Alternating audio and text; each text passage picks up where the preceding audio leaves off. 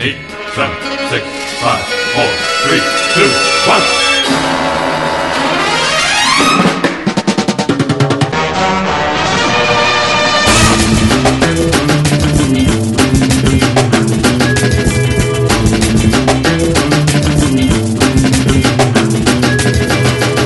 Welcome, everyone, to the forty-second episode of the Outback Cast. As is tradition, we are going to be doing our Oscar Omnibus. Uh, I think it's tradition. We've done this, what, is this third year we've done this? Somebody yeah. help me. All right, there we go. It's officially a tradition now and not just something that we happen to do back-to-back. Joining me today, Sean Glynnis. Hello. You ready to talk about Birth of a Nation? You betcha. Beautiful. Adam Myros is here. Uh, hi, Steve. We're off to a better start this time. We are about off to a better start. Uh, before, it was just me fumbling over some words and then laughing uncontrollably. So, you know, check out the blooper reel at the end of the episode that is not going to actually be there because I'm not going to take the time to do that. Uh, Jake Trapilas here. Hey, hey, hey, everybody. Jake, how you doing? Pretty good, Steve. What the fuck's going on in L A, man? I saw a picture of like a hole in the ground and it was raining and there's two cars in the sinkhole. What's going on? Yeah, this rain is just fucking everything up. Yeah. It's unprecedented. We've never seen this kind of weather before. Wow. Yeah. You know, it seems like Trump has ended the great California drought. He has. Well, he has. This is Trump's yeah, I America. Thought it was a city of stars, not city of rain. Ooh. Is yeah, that your, uh... well... Sean's big hot take on the weather not. in L A. Uh, and then we have uh, acclaimed Irish filmmaker Neil Jordan. Yes. That is me. I've made many great films, uh, including one where I snuck a dong in. Check it out. Wait, which one of his movies has a dong in it? Oh, are on. you kidding? Come on. It's a spoiler alert. I'm not going to spoil it, Steve. Just watch all of the yeah. Neil Jordan films and just wait for the dong. you, yeah, wait till Don't you cry over it. Oh, the cr- the crying game. There, that's got a dong, yeah. Well, sorry, I was I was thinking about Interview with the Vampire. That's... I was like, sure, that, that's that not means... a dong. That's Tom Cruise. Oh, you see, that's that's where I went wrong there. Okay, well, that makes more sense. Uh, anyways, guys, we are going to go through uh, not only the Best Picture nominees, but we're also going to kind of talk through some of the categories, uh, as is tradition here and probably on every other movie podcast in existence. So let's get things started off strong with a movie that I didn't bother to sit through because uh, I could not be bothered to give a shit. Oddly enough, considering who directed this film and what it's about, this is not the controversial Best Picture movie. Like this, this is one that people seem to just generally enjoy on some level, and there's no negativity being thrown its way. And I, I can't figure out why that it's is. It's really weird. uh, of course, I'm talking about Sean's favorite anti-Semitic war film, Hacksaw Ridge. What? What's okay? So. You guys you guys all watched this, which is why I didn't watch it. Why is Hacksaw Ridge nominated for Best Picture? Like, can can you guys try and parse out for me? Jack, maybe you can try and explain this to us? Okay, so I'll, I'll pre- I think I hate this more than every other person here. I think this is... Like, we did a podcast a little while back about the worst movies twenty sixteen. If I had seen this when we did that, this would be... backing up onto Dirty Grandpa territory. I oh fucking God. loathe this film. Um, Follow-up question, why wasn't Dirty Grandpa nominated for Best Picture? You know what? They missed out there. They And there were there were opportunities. It had actors and actresses. Yeah. yeah. And uh, so, Dong. And Dong, yeah. So, there Anyways, you go. go ahead. Somehow, they missed out. So, um, Hacksaw Ridge, is it's a war movie. Hollywood loves war movie, Tale of Herodom. It's based on a true story. Hollywood loves those, and Oscars, the, that's Oscar magnetism right there. Uh, so it's got those things going for it, and then it's just got a good of good amount of, of heartfelt human drama, and then a whole load of pornographic violence, and that's basically Hacksaw Ridge, and I just think it is a terrible, terrible film. So this is interesting, too, because... If there's one person I know that could enjoy some pornographic violence, it would probably be you, Jack. Well, yeah, no, I love my I love my violence pornographic as can be, but this is just it, it doesn't make sense. This is a movie that doesn't understand its own thesis. I think to un, like if you were familiar with The Passion of the Christ, which is also directed by Mel Gibson, I feel Hacksaw Ridge is the war movie equivalent of that in terms of you know, the complaint against Passion of the Christ was that no one, you know, for Christians and so on, no one loves or remembers Jesus because the Romans wailed on him for a couple of days. That isn't really the story of Jesus. Uh, but that's what Mel Gibson focused on. It was just two hours of a bunch of people beating the living shit out of a guy. And Hacksaw Ridge is basically the tale of a of a hero, and this guy is a hero. He he was a pacifist. He refused to carry a rifle into battle in World War Two. Um, was stationed. They they battled in a place called Hacksaw Ridge. Was the name of it. That's presumably not its actual name because it was in Japan. It'd be weird if they named it that. But um, it was a really bad battle. It's a rough translation. Yeah. Hacksaw Ridge, um, spelled differently, you know. So uh, a bunch of entrenched Japanese soldiers. He was basically sent in with the American troops trying to displace them. It was just a bloodbath, just everyone getting mowed down, explosions, all that stuff. This guy didn't even have a gun. Uh, when the Americans retreated, they were getting taken massive losses. He stayed up there. He real rolled around in the mud just trying to get from different soldiers, patching them up as best he could. He was a medic, dropping them down. He, he was able to they, it's on a cliff. He was uh, able to tie them up and kind of like roll them, like lower them down the cliff face to a base camp where they could get further medical treatment. It's estimated he like saved a hundred people's lives in this just by staying up there basically under heavy enemy fire and just helping, just doing his best to get people out. This guy who didn't even have Jesus. a gun to defend himself. So, I mean, it's this amazing story, but no one really remembers that story, or he's not a hero because, like, just war is just so full of gore and blood and everything. But, like, the middle section of this movie is just, it is ridiculous. It is, uh, it's like Rambo four. They're like the, the fourth Rambo movie with all the C G I, like, heavy machine gun fire, people's legs just flying everywhere. It is absolutely perverse the way that Mel Gibson has built this film, and, and that that that part, the like perversely like violent stuff is juxtaposed with like the opening and beginning, which are just like so generic. I like to to refer to this movie as war movie, the war movie, and it's it's just like y- you know you know those parts in like Walk Hard where it's making fun of how like generic the the like um the. From Walk the Line, like his his growing up in this family, like how generic that was. Like that's what this movie is doing.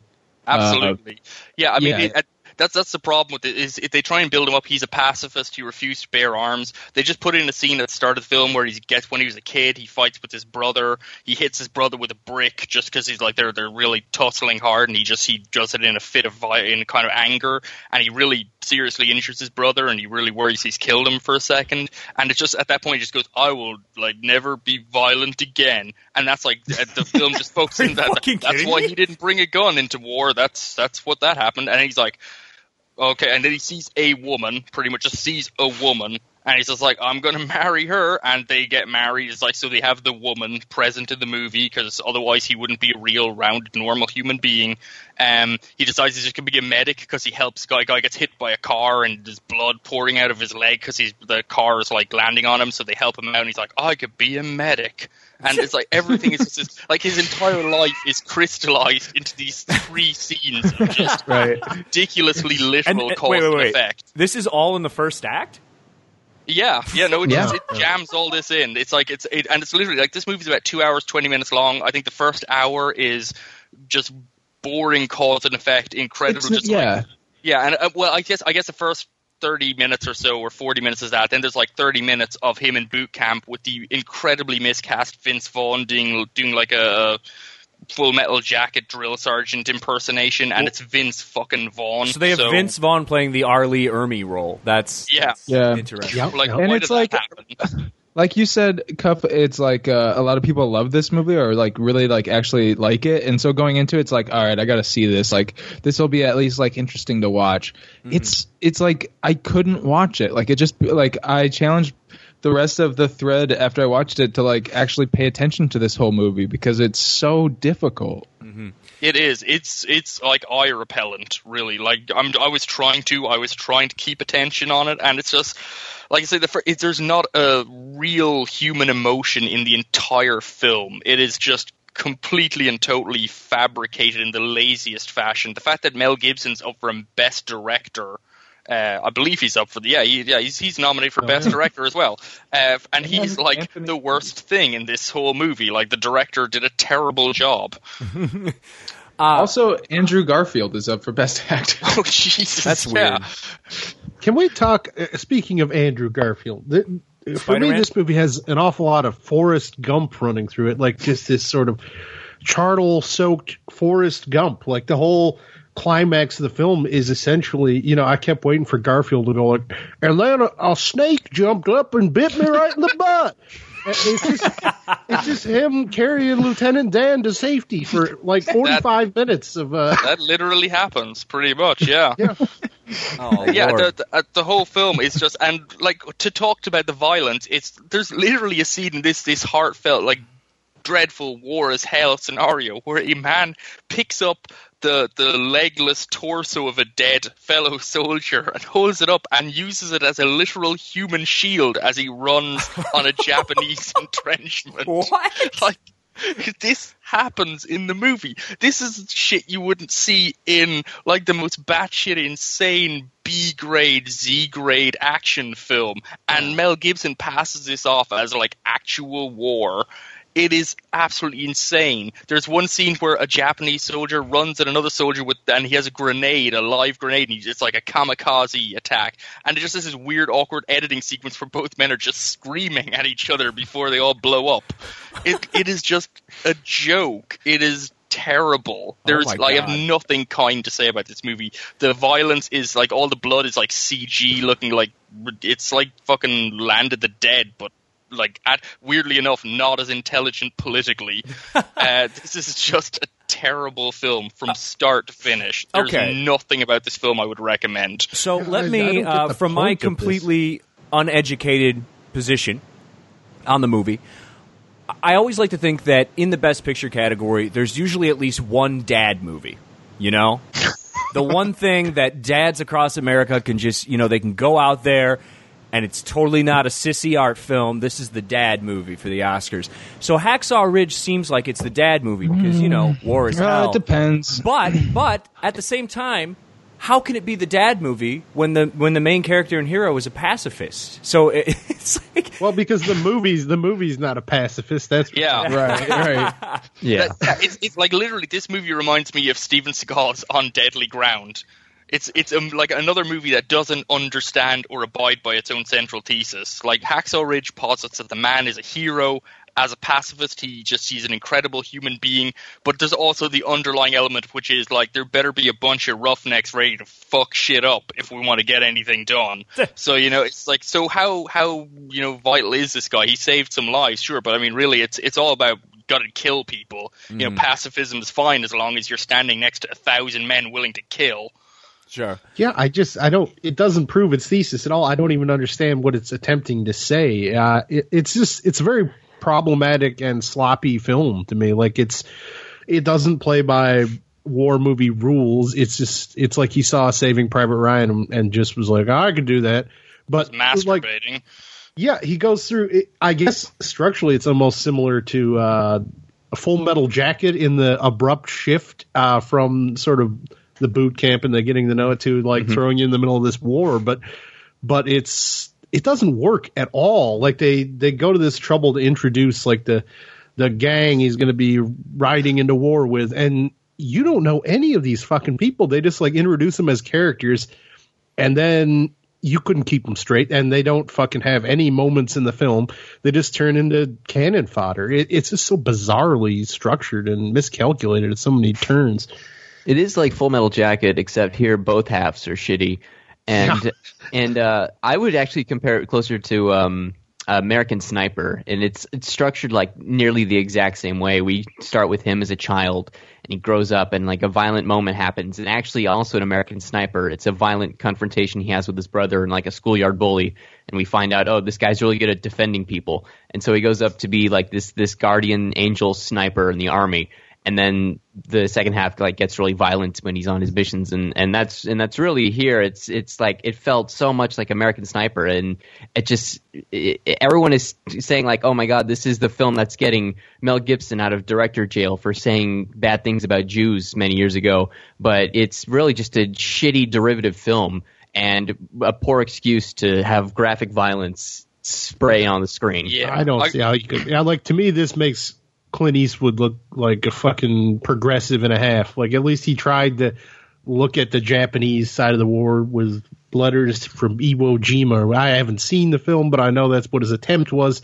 Here, the Japanese are represented as, like, cartoon monsters who uh, are just out there to fight America at every turn, and that's their entire motivation, is just to be like uh, the yellow man, old Charlie, out there to fucking blow our shit up. And, yeah. They literally have the commanders commit seppuku. I'm like, what the fuck, man? This is just gross. It seems it seems appropriate that I've I've recently seen a rumor that Mel Gibson two is actually being courted to direct Suicide Squad two. I could, and I could that, see, yeah. That makes sense to me yeah. because he's a fucking shitty filmmaker, mm-hmm. and Suicide Squad one was a mess, so he can fuck the hell up out of the second edition of that. Yeah, well, and the thing yeah. about Mel Gibson, uh, all of his movies are pretty shitty, but it's odd because they all have, like, common threads running through them, and you can kind of see him trying to work out his issues on screen. Like, Passion of the Christ is just, like... you know, violent, violence porn, basically. Uh, and I didn't like that one just because I knew the ending already. Uh, Apocalyptico is... Apocalypto. Apocalypto, whatever the fuck it's called. I don't know what the hell... You know what I'm talking about. Uh, that's, again, like, uh, that one's not that bad. It's fine. Like, it's watchable, even though I, I haven't seen it since it came out probably like ten years ago. Um, but... it's basically just a series of scenes strung together so Mel Gibson can show us some hyper-violence. And then Hacksaw Ridge seems to follow that same line of logic, too, except this one is somehow a Best Picture nominee. Yeah, no, I feel like Mel Gibson is convinced that he's like he's showing us how it really is, mm-hmm. but it is nothing like that. I mean, his vision of war is like a... it's basically like a, an overexcited video game cutscene. It's ridiculous. That's what it sounds like. It just sounds like like a big dumb video game moment. It is, and it has like it's just got the regular like all those cliches of like the guy you know who like takes his helmet off and then gets shot in the head and all that. St- like this shit just keeps happening over and over again. Like there's nothing in there you haven't really seen before until some dude picks up a fucking torso and uses it as a shield. At which point you go, "There's a reason I haven't seen that before because that's dumb." That sounds like something they'd throw into one of those uh, edgy Wolverine movies they've been making. Hard R Wolverine uses a body as a shield. I've seen uh, Total Recall. I think you're not going to top that human shield right there. That's a good point. All right, why don't we talk about something that we actually all like? How's that sound? Sounds great, Steve. What do you got? All right, here's what I got for you. Uh, it's a movie about fragile masculinity, so Sean can certainly relate. Uh, Manchester by the Sea, which is, God, soul-crushing. Really glad I, I, I decided to wake up and, uh, you know... sit in front of the T V, eat my breakfast, and just have my my whole life destroyed by this movie. So, yeah, it was great. It was really nice. I, I, I'm glad to hear you, you enjoyed it, Steve. Um, no, it was, it was wonderful. It was great. But fucking hell, man. Yeah. Enjoyed the right word. Uh, well, I mean, like, appreciated, appreciated it. Appreciated is uh, the correct word. Oh, God. You don't say, like, you know, you, you say, oh, I like movies. You don't say, uh, what do you like? Uh, I appreciate movies. Yep. Anyway, yeah, yeah, yeah. This is a movie about fragile masculinity. Uh, it stars Casey Affleck, um, who's up for Best Actor, and and um, it takes place in the Boston area, which is pretty p- important um, about capturing a, a certain class, and um, even even like weather at some points. Like it's pretty tangible in this movie, um, but yeah, it's this like. over two hour movie that it's it's not epic, but it's long and it's mundane, and it allows you to just like live in this space, um and the whole thing's about grief. Uh it's about fragile masculinity and grief like intersecting, um as Casey Affleck is just this like janitor of like properties, and I don't know. It's hard to know where to where to start with this movie, but um, like I said, it, it allows you to live in this space that it feels familiar to like middle and lower class people as they just like navigate their loss, and it's pretty tremendous loss. But it doesn't like it doesn't treat them as like these huge climactic moments. Um, it it tries to treat them as as uh, very just like how they affect you in the mundane. Like, um, so basically most of this film is about Casey Affleck's character's relationship with his nephew come adopted son, um, because his brother died. And so he was like the next of kin or whatever to take him, or was assigned. And he's sort of like learning how to be a father. And, uh, well, are we doing like spoilers through these? yeah, I mean, we, yeah, we, yeah, we're going to do, it's that. Not like a huge spoiler, but no. It does like sort of like hit you. Well, spoiler uh, alert, America won the war for Hacksaw Ridge. yeah, yeah, yeah. Thank you. Um, so you find out later, like, so this is a non-linear film, and, and the way that it, it, it unfolds is, is really nice. But, um, you learn, you learn, Um, towards the middle of the movie that um, that Casey Affleck and his wife Michelle Williams uh, lost their two daughters because of this uh, small mistake that Casey Affleck made in burning the house down when he was like drunk and high one night, um, and just like lit the the the fireplace wrong or whatever. Um, but it, it it's all like it's all in how this is all.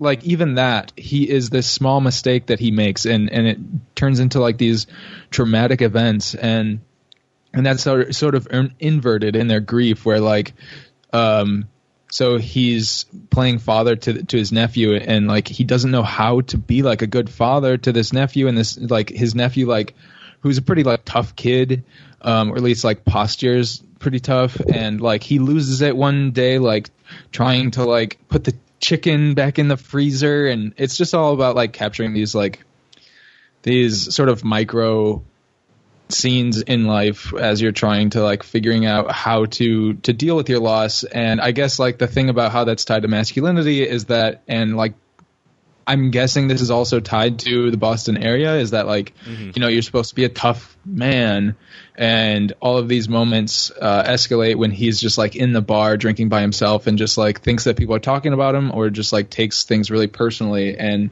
um, gets into all these uh, physical yeah. altercations. Well, um, and the thing about Manchester yeah. that I really enjoyed is it's one of these movies where the expectation, I think, with a with a big independent production like this, with some really big recognizable names, is Uh, kind of the, the Meryl Streep factor, where if I see Meryl Streep's yeah. name atta- attached to something, if it's a serious drama, uh, then that drama is sort of just played up for these Oscar-worthy moments. And Manchester by the Sea is really, really subdued and mm-hmm.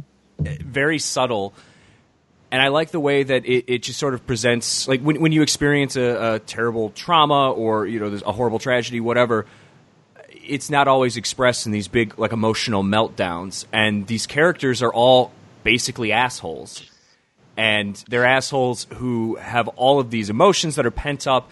And not only do they not know how to deal with them, but they just don't have the capacity to kind of, or, or the desire to, to really yeah, work and I think them. that's that's exhibited pretty well in, like, weird ways, like, where it's not always, like, about the grief itself, but, like, you know, like his son, there's some pretty like interesting, funny and sort of touching stuff about like his son trying to like sleep with his girlfriends, and like how his dad has to, or, or like how Casey Affleck has to like create diversions. And it's just like he doesn't have it within him to like small chat with with like with these girls' moms just so that this guy can like sleep with his girlfriend. And yeah. it's it's it's a weird um, and really like smart look at, at like the interior of this character. And um yeah yeah it, it like I could watch him, like they have these nice shots of him just like shoveling outside of a building, and it's just like it feels really lived in. Mm-hmm. um and I, I think I mentioned this off air um a few days ago, but it feels like lived in in a way that reminds me of like uh, Alexander Payne movies, where um everything just feels really like, I guess, genuine for lack of a better word, but sure. um, like e- even down to like the clothes they wear, or like um, the humidifier in the room, and mm. I don't know, it's just like weird little touches that that, that feel really nice. No, it really does. Yeah, I would, oh, go ahead, Jack. No, I was just saying, yeah, I would agree with that. Like, I think it's a very, as as Steve said, a very subdued film. I really like the way that it it it doesn't it, it builds into kind of these unusual altercations. It's not a bunch of people screaming at each other. There's a lot of quiet mm-hmm. conversations. There's a lot going on underneath. There's a lot of people not s- expressing what they're actually feeling.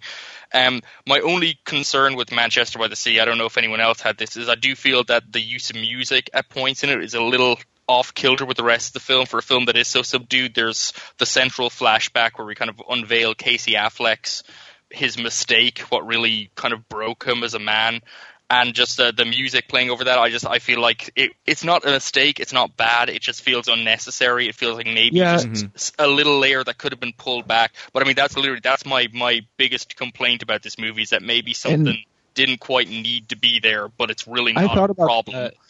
I, I had heard you mention it, and maybe somebody else too, or, or like not necessarily. Yeah, I had heard other people talk about that as like a thing, but um, I, I kind of, I kind of, I definitely see where you were coming from. What I did like about the music in those scenes is that like that comes in a flashback that's pretty long, and um, and it the music works well as like something that isolates that from the present narrative. Uh, but it definitely could have been like different music, like not as dramatic, but I, I think, I think the music w- works on some levels, but isn't exactly like the perfect choice. Mm-hmm. Yeah.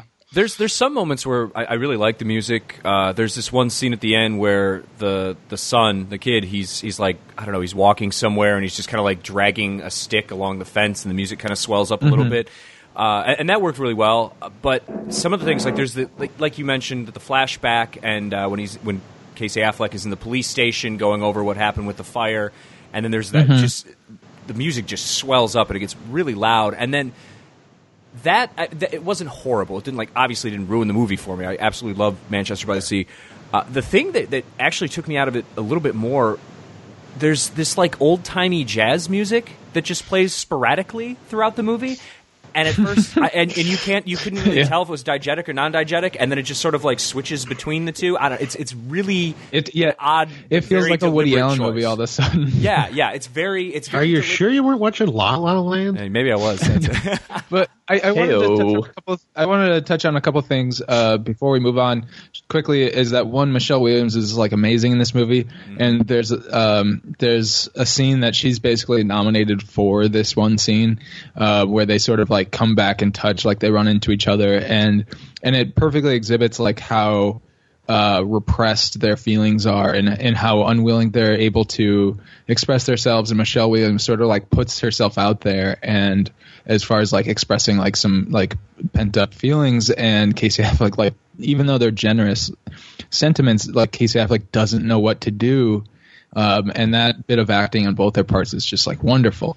Mm-hmm. Um, the other thing is that. Um, I think Jack uh, and I were kind of talking about this through the thread here and there, but um, uh, I think it's interesting to acknowledge uh, Casey Affleck's um, sexual abuse allegations juxtaposed with Nate Parker's. Um, so Nate Parker, who did Birth of a Nation, um, not the original the, the Birth remake. Of a Nation. No, but that film's over one hundred years old. Be, yeah, statute limitations would be up on whatever that guy's done. Yeah. But uh, he, that was a whole different kind of abuse case. But um, uh, yeah, so Nate Parker uh, did Birth of a Nation, and that was um, got like the most historic like deal out of Sundance, and was was sort of like slated as an early like Oscar fave. Um, everybody projected it to, to be like this huge thing, and especially like coming a couple years after like uh, twelve Years a Slave, it was sort of like this new movie about slavery that was good, blah blah blah, whatever. And then people in the press brought up his sexual abuse case in college, um, and that like tore down the whole campaign for that movie, and nobody considered it, and it kept it from getting like a larger um, uh, distribution for sure. Mm-hmm. And so Casey Affleck, these uh, abuse allegations that are like pretty numerous, um, they have been pretty like squashed in the the press, and and and the uh, like, yeah, he settled out of court for all of them. Then none sure. of them have gone to trial, and I think that's that seems to be the difference. He, he well, had also, money and the wherewithal to just settle out of court, so that it yeah. went away. Yeah. Famous white his guy with money.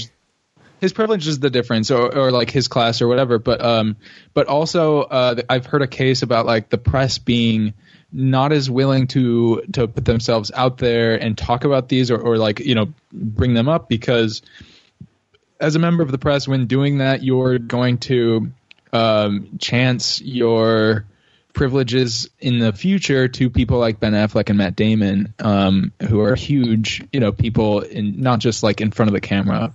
Um, and, you know, ostracizing yourself from Casey Affleck is not going to do you any good um, as a journalist.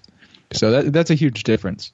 Yeah, absolutely. And it's it's definitely something that should be talked about too, but it's it's weird because I think everyone is aware that the allegations are out there, but you're right, no one ever ever talks about it. And it's mm-hmm. it's just out, outside of like film Twitter. That's that's about the only place you're yeah. going to get any of that. Seems like yeah. a pretty shitty dude. Yep. Yeah, uh, they say that about a lot of guys. I mean, yeah. like Fassbender is supposed to be a, a piece yeah. of garbage and whatnot, but I mean, uh, Casey Affleck is always fantastic. Uh, mm-hmm. I I am saddened in to hear movies. that he's a piece of garbage, but uh, yeah, I think uh, he's absolutely know. perfect in this movie. I think yeah, he's absolutely. perfect in most things he does. I think he's a really, really great actor. But this movie, I couldn't laud the performances enough across the board. I'm I'm kind of surprised it's not nominated in some other categories. I mean, Kyle Chandler sticks out. He was fantastic, and yeah. Luke Lucas Hedges is a relatively unknown, playing uh, Patrick, the the nephew, if you will. Uh, also very, very good. Mm-hmm. And um, yeah, I just this is going to be near the top of everyone's list. I'd imagine it's just about a perfect film, and I just love the way it it portrayed this grief and sort of self-flagellation, mm-hmm. where he may have escaped legal punishment, but he almost yearned for that legal punishment, and kind of he, he put himself in this prison uh, of life, and you know he almost acts like someone out in the a prison yard, kind of. Well, yeah, right. I think I think that's the like an element of the film is the fact that he made a mistake, and it really was just a, a mistake. There was no legal prosecution, so there was no social punishment. He just had the right. the, the loss of his family was hanging out there, and I mean there are scenes in the film that show how he. Is been has been judged and become a social pariah, partially self-imposed, but also many people hold a grudge against him. In this, at one point, uh, one person, you know, kind of he goes looking for work at the the, dock, the docks where where he used to he grew up and used to work, and and the wife of one of the people down there kind of tells him, "Do not give him a job." You know, and she comes around later on in the film, but it's it's something that the, the town doesn't forget either, and he can't forget. And there's this circle of just repression that, you know, a simple accident and something that undeniably is tragic, undeniably uh, the main character made a mistake. It's his fault, but it's not something that can be pursued through kind of any kind of a legal channel. It's something people have to sort out themselves emotionally, and that makes it that much more difficult. It's such an interesting portrayal of how a community reacts to something like that, and to the point where his own wife has forgiven him and w- wishes he could move on, but he, he can't forgive himself in the end. Mm-hmm. It's uh, it's a really wonderful film. I would suggest everyone see it if you haven't. All right. Yeah, it's like the cinematic equivalent of reading a very good novel, and every, like all the performances are perfect, and all the characters really feel like they're three D characters, and everyone is just so exquisitely fleshed out. Mm-hmm. It's great. It's fucking great. All right. Uh, let's talk about a movie that I don't think maybe six months ago any of us thought we'd be talking about right now. Yeah. And this movie... Well, let's let, first, let's talk about Denzel Washington. Denzel Washington is a man... where you often forget how good he can actually be when he's involved in something that he really cares about. Uh, because, I, I don't know, he, he seems to jump on a lot of projects that are like shitty prestige Oscar bait or just like generic action films that I don't care about. They're like I blowing think the, stuff up and walking away. Yeah, yeah his absurd like decades long collaborations with Tony Scott. Yeah, I think Tony Scott kind of kind of derailed him for a little bit, and then now I think the prototypical Denzel movie in my mind is uh, Drunk Denzel Flies the Plane. What's that one called? Oh. Flight. Flight. Oh, yeah. yeah. That's why I forgot the John name. Q. Don't forget all those Antoine Fuqua collaborations. Oh, yeah. Yeah, he's really, you know, hitched his wagon to some not-so-great stars. Yeah. Hitched his wagon to some shit horses. Uh, this movie, though, this is it is it Fences. It's based on an acclaimed play. And shockingly, you guys all seem to really like it. So, Myros, t- tell me yeah. about Fences. Sell me on Fences. You didn't see Fences, Cuff? No, I didn't see Fences. Oh, you should have done that. It, oh, Fences... you know, I, w- I, I watched Elle, which was great, but I, maybe I should have watched Fences. Yeah, you got to knock those B Ps out first.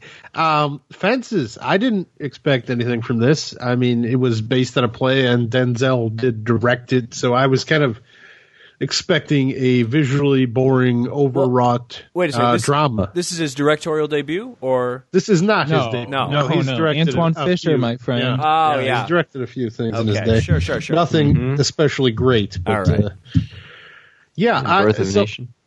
So I was, I was expecting to appreciate it, but not really enjoy it. And uh, I don't think Denzel, the director, necessarily carried this film, but no. Denzel, Denzel, the actor, uh, brought his A game. And and yeah, I, I get you. He's a, he's a lot like Tom Cruise or someone like that uh, who gets by on charisma in a lot of cases, but you you do forget how good he can be. And yeah, this film is, you know, it's a seminal piece of African-American uh, literature uh, as a play, and bringing it to the screen, it was pretty much word for word. It was it was a very literal transcription as I understand it, uh, down to its flaws and all. But we could talk about that last uh, last little bit there when we get there.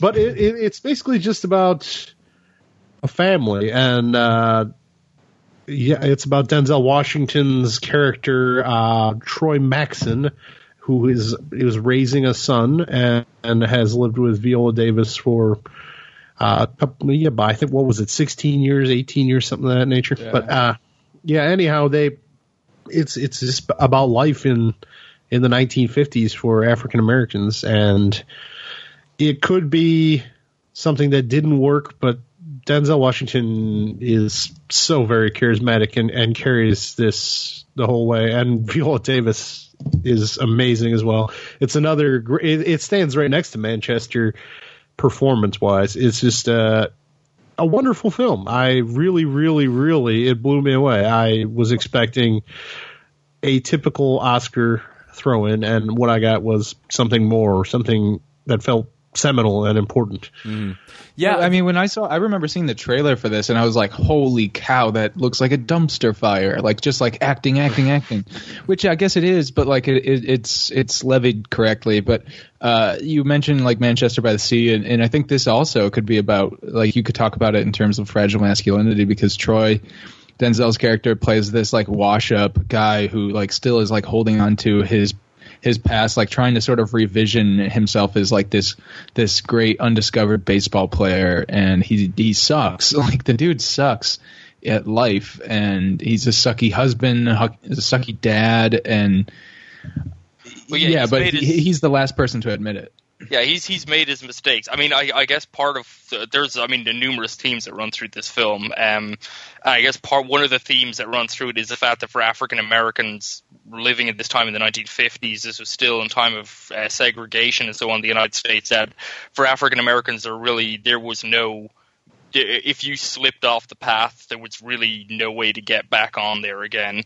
Uh, and Denzel Washington is a man who has slipped off the path on several occasions. And he's professionally, he he was a promising baseball player, but he ended up getting into, I think he, he murdered a man that was uh, in a botched robbery. So he served some time for that, and that ruined his athletic career. He was too well, wasn't it? He came I- out. Yeah, I believe, didn't they actually state that he, he learned baseball in prison? So I believe he took up baseball very late in life and was just, it was excellent. I, was, I thought I thought I thought that he missed out on it based on on his. Uh, See, my understanding was no, that he blamed racism. My understanding was that he was in his forties when he was freed and attempted to play baseball, but had learned well, baseball. Well, yeah, I, I thought he played it beforehand, but certainly the, the prospect was that prison. His his his blaming was that in prison, by the time he got out of prison, he was too old to play, and he was one. He could have been one of the greatest, but he just he missed that opportunity. But really, it was his fault that he missed the opportunity in that day. And it was in that in that instance that actually was a real crime he committed. Um, he also tried to film. He he's. Uh, He, he's, he sleeps with another woman, um, even though Viola Davis, his wife, is incredibly faithful to him, supportive. But he just he, he can't seem to control his impulses when he when he gets going.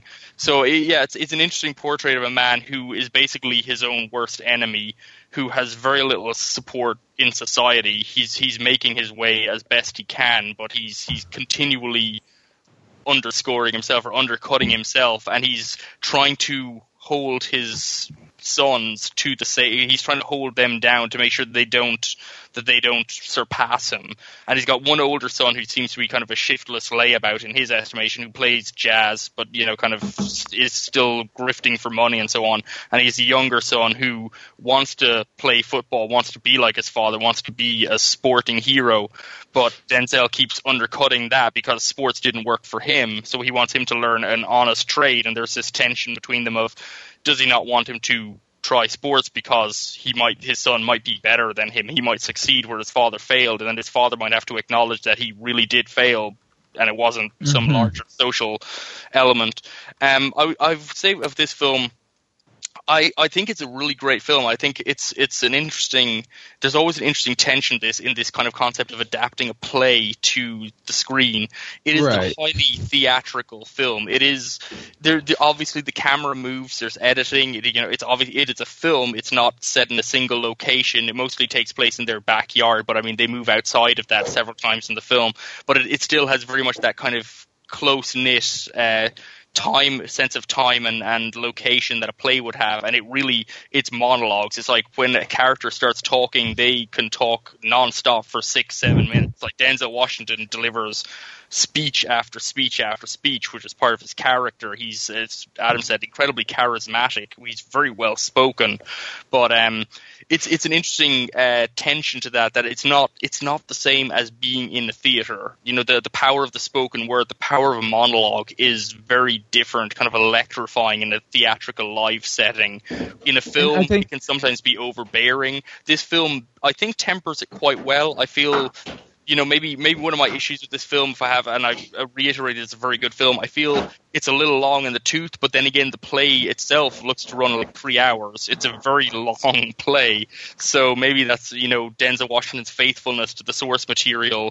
Maybe it inherited some potential flaws in the from the original play as well, or maybe, you know, it may not play that way in the, in the theater. I don't I know. Think some of the... I think some of the adaptation as well, like that is sort of aired is, is spatially. Like, um, I think it's it's pretty like sort of annoying, the fact that like they're basically yelling nonstop at the back of this yard, and it, it's only like acknowledged its neighbors like once or something like that, and that's that seems like a very like play thing where you only have a certain amount of people on stage, so you don't have to like factor in other people in this world. Like you don't have to factor in an entire world when you're on a play. Like it's a very concentrated thing. Yeah, there's a and, conceptual space that film film right. is literal. Film provides a literal space. It is their backyard. It's not a uh, whatever a simulacrum of their backyard is right. in a theatrical space.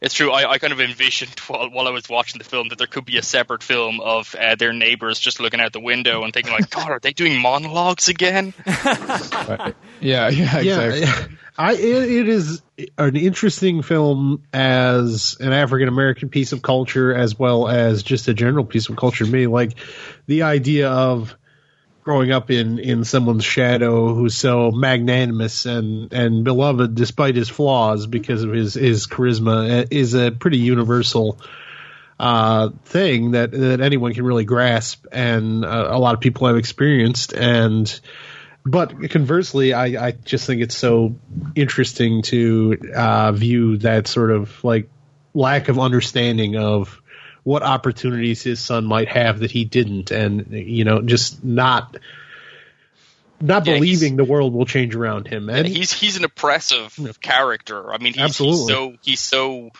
uh, charismatic and so well spoken that he he suppresses those around him. And I and I really I like Viola Davis, who for some reason went for Best Supporting Actress, and she made that decision herself based on a potentially being an easier category to win. She is not a supporting actress in this. She is phenomenal, and really she's the only major female character in the film. She's the lead actress without question.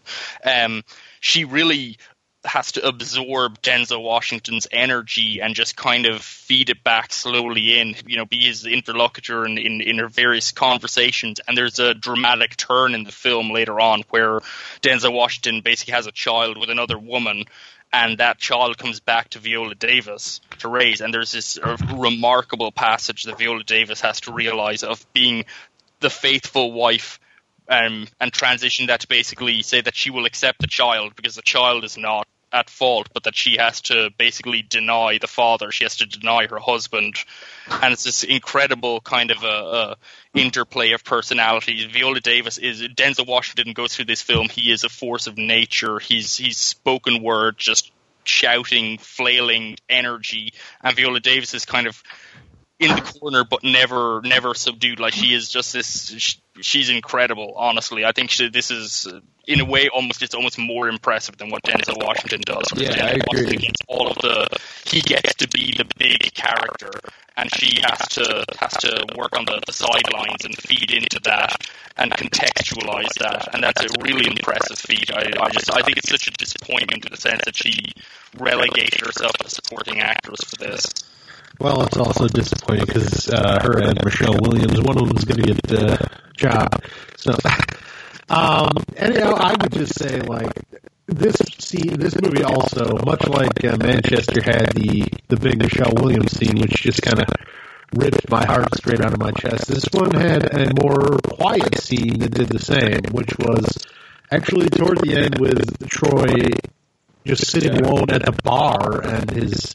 His old friend, who'd been kind of a ubiquitous presence throughout the film, just kind of comes in, and, and you realize that he's just lost everyone in his life. And this this big person who's such a, a people person who needs attention and the spotlight, and, and he suddenly is he, he's alone, and he's lost all these people who matter to him, and it's just it's it's. A change of pace for him because he's not bloviating and he almost can't get anyone to listen to his soliloquies, uh, and it's just so so heartbreaking. Yeah. So no, it's we not heartbreaking? The end.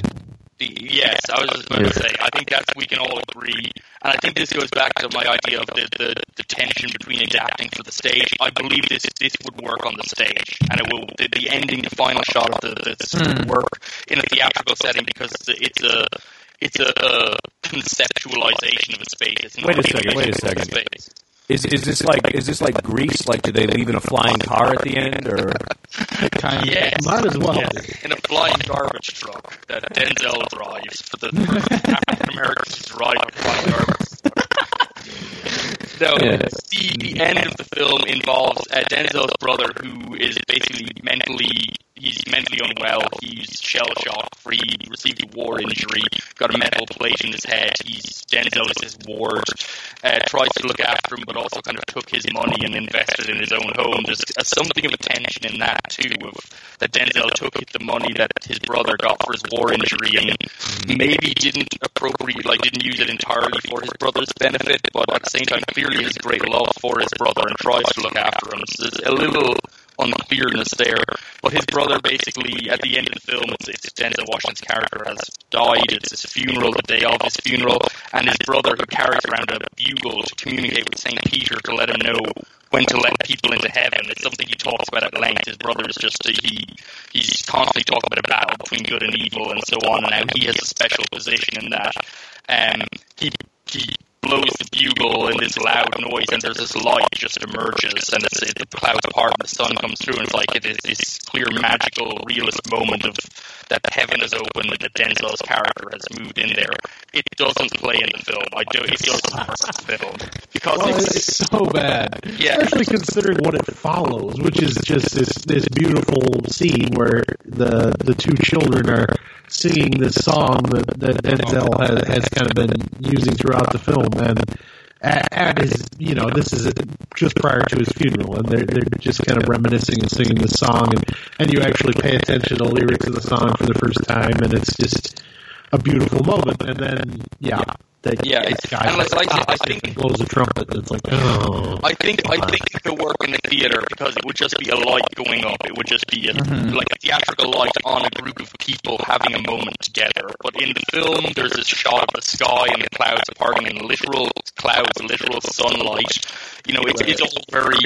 It feels very blunt, very literal, very kind of overpoweringly.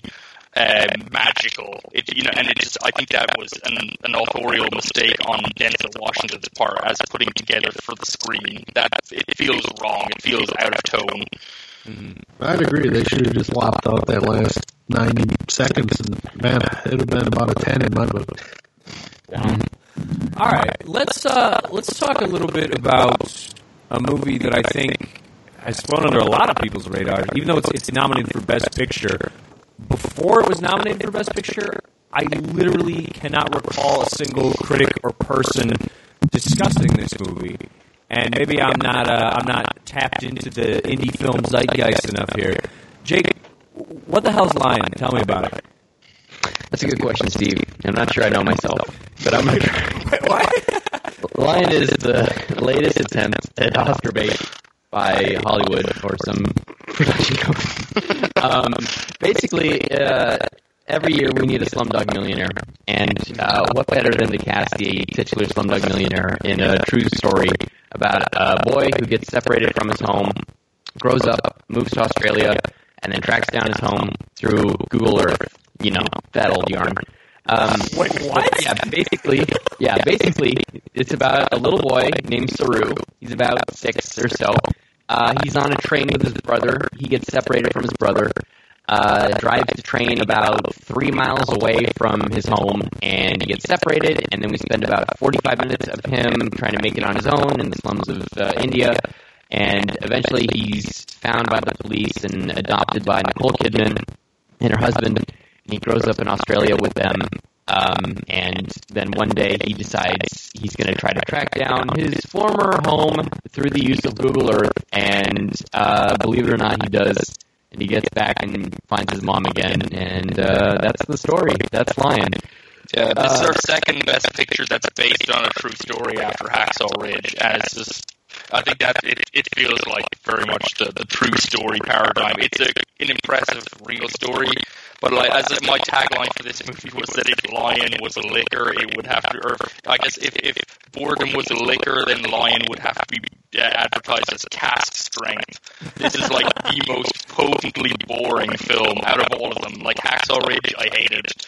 It's a yeah. boring film because I hate it, but Lion, I literally, I found it difficult to even look at this film. I couldn't, at no point did I give a shit what happened next. I mean, anything. For all I know, aliens could have shown up in the middle of the film. I probably like wasn't looking. Like that could have happened. They could have snuck anything into this movie, and I probably wouldn't have noticed. This just sounds like a BuzzFeed article. I don't understand why this is a movie. It is. Yeah. I think that's the, that's the problem with the film is that it's a remarkable real story, and in a way, there's this remarkable element to it of this this man's loss of his identity, his Indian identity, raised by adoptive parents in Australia. This tension between losing his home. Uh, you know, adopting a new culture. In in the film, yes, uh, the his, his, the parents who adopted him, the Australian couple who adopted him, also adopted another child from India, and that child does not integrate well at all. He's very troubled and, and a problematic son, whereas uh, Dev Patel's character is kind of an ideal son. He's, you know, he's going to college, he's bettering himself, he wants to be something. The other son is kind of violent, has behavioral issues, is just very surly, and, and you know, he just, he, he can't come to terms with being out of place. He's such a much more interesting character in the film, and he's hardly represented. It's the film doesn't it doesn't understand what would make the film interesting. It's really just kind of wow, isn't it incredible that he you know tracked down these people through Google Earth? That's amazing. But like you said, that's a BuzzFeed article. There's got to be something yeah. more, and, and it's not there. No, it yeah. sounds like Lost Kid, and then Nicole Kidman is the, the great white messiah. Is that is that what that sucks in this movie? She's like she's so annoying. I don't know. What were you gonna say, Jake? Yeah, well, I was just gonna go into more and say that, like what Jack said, we all hate Hacksaw Ridge, but I think Lion might be the slightly more offensive film just because it's the dullest film I've seen that's nominated for Best Picture. Um, it's poorly structured. The, the entire sequence of him as a little kid lost in India. It, it takes about forty-five minutes to get through, which in a better film would probably take about twenty minutes. But in my mind, in my mind, yeah, the, the producers are like, holy shit, we found this brilliant child actor. We need to write more stuff for him. Okay, let's put him through like a, a child sex slave ring. And then, uh, okay, yeah, that's good. And then, and, um, and, and I actually kind of had hopes for the film once Nicole Kidman showed up, because then it, it seemed to drift towards feeling some actual humanity. Um, but then, but then Dev Patel grows up and he gets that brother, and it all, it all just really. It, it just goes, goes, goes shit. I gotta, I gotta say, I'm impressed. Like the, the, the the best-known blonde Australian actresses of twenty sixteen, Naomi Watts and Nicole Kidman. Between them, they had Shut In and Lion, and they are equally as boring. They are both also. Also, Rooney Mara. Rooney Mara is uh, a wonderful actress. It's completely wasted. She was in this pretty much. Yeah, completely wasted in this movie. So, yeah, this is, there's a scene where Dev Patel, he's at this party, and he sees, like, this, this snack food from his youth. And he remembers from India. And then he's sitting, like, morose in a room somewhere, and Rooney Mara comes. And he, like, has this whole confession, like, I'm not who I really am. And he acts like he's been kidnapped by Nicole Kidman, and he has to break out and figure it out. But, but Myros liked this movie. What's that about? I don't think I'd go so far as that. I think there's a, a good movie here somewhere. It's it's just got problems. It's I, I liked the first forty-five minutes that you guys were so impressively bored by. I thought it was uh, setting it on a freaking track and following a kid running. Well, I thought the kid was great, and I thought it was. It was some lush cinematography. It was nice to look at. I had no, no no real problems with the first forty-five minutes. It's just, you know, following that up, and then this fascinating study of identity. And I like all the, the, cinema, the cinematography would have been right. I, I was just like, I was just like, like literally, I hard to explain. Like, I didn't see this movie in theaters. I'm I'm not sure if I could have made it in theater. Like I just couldn't look at this movie. I couldn't care less what was happening. See, I didn't have like such a grievous issue with it. I thought it was fine, and I thought there was potential there for something really fascinating that really wasn't capitalized on. But I I didn't hate Lion. I thought it was just uh, it was okay. I thought there was a really fine ninety-minute movie in there that uh, that tugged at the heartstrings and uh, would have been a nice Oscar bait movie. Instead, what we got was a bloated two-hour thing that had tremendous pacing problems. And yeah, I feel I feel an interesting part about this. You go to like look into the trivia or the ideas behind the movie. Google apparently did a lot of work with the producers at this film. They helped out a lot in recreating. Because I can't remember when this happened. I remember when this was originally recorded in the news in like two thousand five or so. It was like mid-aughts, I guess, when it happened, when his story came to light. It was um, sometime after nine eleven. Go ahead. Oh, yeah, some, sometime after. That's good enough metric for whenever. But it replaced B C and the Lion. Before Lion and after Lion. But um, Google participated heavily to, like, give the, to help reconstruct what Google Maps would have looked like when he was actually searching at that time, and they like gave them, you know, resources. God, who cares? Exactly. It's like that's the problem with this film. It literally thinks him looking at Google Maps is the interesting part of this whole story. Yeah, no, that's what it detail. That's, so what that's, you, the, that's part of the pacing problem right there. I don't want to see a fucking half hour of Dev Patel clicking on a mouse. Yes, yes, Steve. That's the climax of the film. Is Dev Patel is on the internet. What? Says, yeah. Uh, yeah. W- yeah. Myros, Myros, it sounded like you were about compelling. to go into this earlier, but, uh, and, and Jack, you have talked about this off air too. Like, what do you think are the interesting things, like, about identity that this movie could have, like, mined?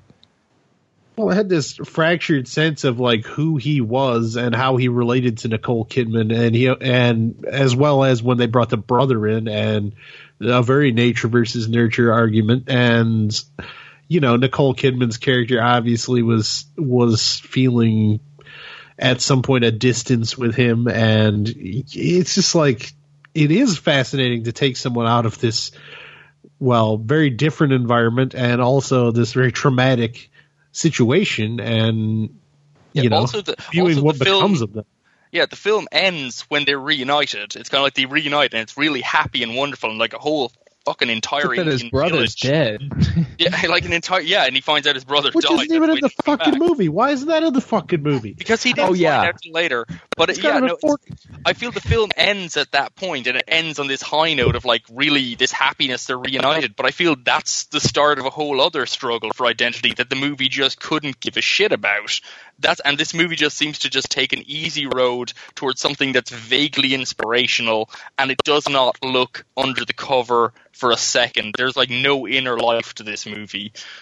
Well, that's the thing to me. Even if he didn't find out till that moment that his brother died, why wouldn't the mother have like delivered that line? Couldn't that be in the fucking movie? Not just like a postscript fucking text scrawl. Like that's literally a big emotional moment.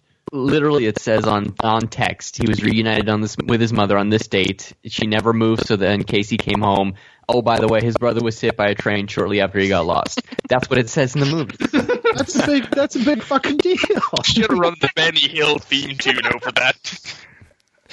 Oh Lord, that's like oh, ending. That's, that's like that's, ending that's the sad. Titanic, like as they hit the iceberg.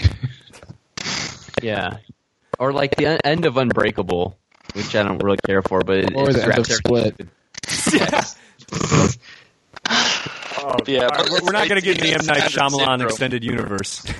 It's a standard right. It's a true story syndrome that like they decided to just wrap up the loose ends with text that it will really stay with the audience. But it's like, who gives a shit? Like you're supposed to look at this in the movie. You can't just tack it on at the end. Jesus. But you know, it's just it's a movie that I think just woefully misses the point, and it's not even entertaining or vaguely well put together to, you know, even be passably interesting. Like the only reason I think this movie will ever be watched again is possibly for poor school children in Australia that have to watch this as part of fucking culture studies or something. Alright, well, let's move on. You don't want to talk more about Lion? Come on. Uh, I would be lying if I said I did. Uh, we should talk about uh, Nicole Kidman's terrible hairpiece. We'll, we'll get it. We'll get into that because isn't she? Is she nominated for anything? Best. Uh, I, I should hope. So. Yeah, yeah, yes, it's best supporting. Okay. Oh, shit! Oh. We should get into this. We should get into this. Uh, one of the supporting categories now. What do you think? Well, we still have to talk. La La Land. Yeah, we got to talk La La Land. We'll, we'll knock out La La Land real quick. All right. All right. So. This is La La Land is obviously the front runner. It's already won a ton of awards, ton of acclaim. Uh, it's from the same director who did Whiplash, which was it not last year, year before was nominated for Best Picture. Uh, Whiplash is fantastic too. So if you haven't seen that, check it out. Uh, it's another movie about jazz, except this one kind of has a. Uh, uh, well, I mean, kind of has. It's a musical. Uh, both a throwback to like American musicals and also kind of like. Jackie Demi, like, like uh, yeah, it's, it's umbrella for sure. Yeah, yeah, that's that's basically what we're we're going for in terms of just the color, the look, and the feel, and everything. The, the thing that I want to touch on first before we even talk about this movie, because the story itself is pretty basic. Uh, why are people so mad at La La Land all of a sudden? Because it delivers an unrealistic portrayal of Hollywood. Oh, like, like basically every movie about Hollywood. Exactly. It's also, and it's also. I mean, I, I enjoyed the movie. It's okay. I think it is just okay, but it, it's also basically a film that posits, that daringly posits the notion that if you're an incredibly privileged white person and you follow your dreams, then that's great. You know, and, and if. And if you can't follow your dreams, and you have to sell out for a little while and just maybe join an incredibly successful band and make a huge amount of money, you know, that's not so bad as a fallback either. But you should follow your dreams once you have money in the bank and a lot of other means at your disposal. So, I, and I, I think, you know, I don't think that's worth getting worked up about. What, I, I didn't come to this movie to get taught a fucking lesson about how I feel like money. I know, but, then, but it's got Meryl Streep written all over it, and that movie is like, stabs it. The heart. I just, it, it just felt a little bit problematic to me. It's not, there's nothing really wrong with La La Land for me. It's just this is a movie that's probably going to win ahead of Moonlight. We'll get into Moonlight later, but it's just like the the, the text, the difference of narrative and worldview between these films, and the idea that the Academy may go with La La Land just it feels really problematic to me. Well, it's so often a, a meta text on, on Hollywood, and like, like even I was thinking about this today. I hadn't thought about this before, but like even the title, the title, like I don't know, this is a bit abstract, so bear with me. But the title to me feels like. You know how the title of a lot of other things sort of like plays into the narrative that it's um, addressing, but La La Land feels more like this package for this movie you're about to go see. Like, like, like it feels a bit more exterior. Like, like, like the movie's not about La La Land as much as like La La Land is what you're about to go see. Um, I don't know if that makes sense, but it, it feels more like a marketing thing. And this whole thing is about glitz and glamour and. Um, I mean, like, Chicago back in two thousand three won, like, so many awards, and it got, like, discipline and glamour over substance, blah, blah, blah, blah argument, but I think that this is a lot better than Chicago. Hey, Chicago is an unrealistic portrayal of Chicago. Yeah, no, I've been to Chicago several times. Uh, but, yeah, okay, so I, I have a theory in that favor. I, I have a theory that I'd like to float on La La Land, and after that, I'm going to let Jake kind of kind of dive into it. Um, sure. I feel like for maybe the last decade or so, um, and the, the first film that we can really pin this on is Crash, which is a pile of shit. We've talked about Crash a lot on this show, just because it's kind of like our it's like our litmus test for, for like shitty Oscar bait. Uh, Crash obviously won Best Picture. It's garbage, and critics liked it, except that there was a divide between your traditional critics and bloggers who started to, you know, call it out and be like, no, actually, Crash is shitty. And since then, I feel like a lot of smaller online critics feel like they have to they have to have a hot take on at least one of the Best Pictures in order to sort of drum up interest in whatever they're doing. And this year, for whatever reason, they felt like, okay, the one that's not going to age well is La La Land. Even though, again, if, no. you, if you're if you're going to have a hot take on one of the be- on one of the Best Pictures, it seems like Hacksaw Ridge is the obvious choice. Yeah, like Hacksaw Ridge is worse than Crash. That's my hot take. It's a sig- I think it's a significantly worse film than Crash by Paul Haggis. Lion's a fucking like movie Valium. It just kills everything in your brain, and you just sit there and die slightly. La La Land does not need to be picked on from this lineup. There's some yeah, real. I think we might have an, another one coming in the next uh, segment as well. So. Sure, sure. But I mean, d- does anybody else notice this? That every year there's like one movie that. Critics, after giving it glowing praise, they sort of take a step back and go, actually, no. Yeah, I, I feel I feel La La Land has got caught somewhat in a conversation in its context in relation to, you know, like I say, Moonlight. I feel that there's, I think that's the problem. There's a narrative being built between those two films. Mm-hmm. Uh, and I think maybe that's, it's unfair, but it's also kind of to the point of these award ceremonies that they pit vastly different films against each other for the same award. And I mean, if you're thinking about watching a movie and it's between La La Land and Moonlight, um, you're not going to, you know, one of those is going to be a better pick than the other based on your mood. They're not interchangeable films at all. Um, so I think I think that's maybe part of it. And then, I, I don't know, there's this old school feeling. I think there's a lot of people who are just like, they want to rag on it because it's kind of like a musical, but it's not as nice, like the musical, the old lavish musicals with Gene Kelly or whatever. It's not up to the, like Ryan Gosling can't dance like Gene Kelly, et cetera. They just want to try and pick holes in it like that. I, I don't know. I have I, another I, theory though, like that that's not really founded in much um, time or thought, but uh, like musicals like La La Land or even Chicago or like uh, Singing in the Rain, like it's about the ride. It's about like the two hours that you're watching it, like. Mm.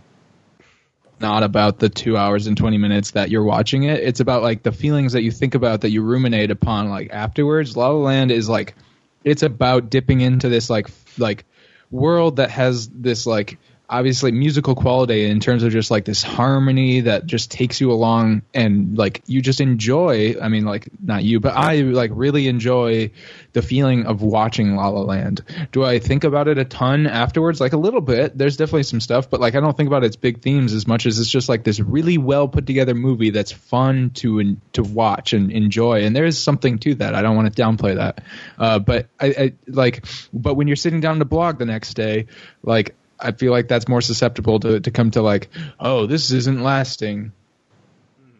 Uh, I don't. It's a movie that's not rooted in today at all, so I don't see why it wouldn't age well. I, I don't. I don't I'm buy not, that. I'm I not. Think, I'm not floating that as my opinion. I really enjoyed La La Land. No, I, I get right. Right. Yeah. I get well, you, it's, it's, that, it does. Uh, it toys with that idea. I mean, it has one of the musical numbers is interrupted by one of the characters' cell phones going off, and it's kind of like this little reminder that oh, we're actually in the current day. You know, it's not like one of the old musicals. You know, everyone's got technology.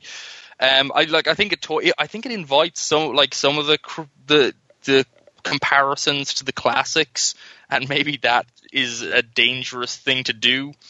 Um, I mean, I guess I'm probably the person who liked this film the least, and I did enjoy it. I don't think it's a bad film. I don't think it's anywhere near as entertaining or as engaging as, say, Whiplash, his, uh, Chazelle's previous film. I think his uh, interest in old-world Hollywood and old-world jazz works much better as obsession in Whiplash than it does as kind of whimsy in La La Land. I think he's his, his sense of whimsy, I think, is a little bit flat, a little bit kind of uh, superficial. Um I don't, I don't know. It's just it's a movie that to me it squanders some really interesting talent for like a, and doesn't it doesn't squander it badly. It's not like it's a really really bad film. I feel there's like the best moment of the movie for me. Literally, the absolute best moment of the film is when there's a scene early on in the movie where Emma Stone goes to a party and Ryan Gosling is playing in an eighties cover band at the party because he can't. That's his gig he had to take up because he got fired from his other job because he's absolutely has to improvise because he lives jazz. And uh, she requests what Flock of Seagulls song or something, um, to, and he has to play it. And there's this fantastic interplay between them where Emma Stone yeah. is, goes up front, she's singing and dancing and being really theatrical about it. And Ryan Gosling at first is kind of like pissed off that he has to play the song, but he's kind of won over. He sees how she's mocking him, but he also kind of they, they feed off each other. They have this understanding that he, he becomes in on the joke as well.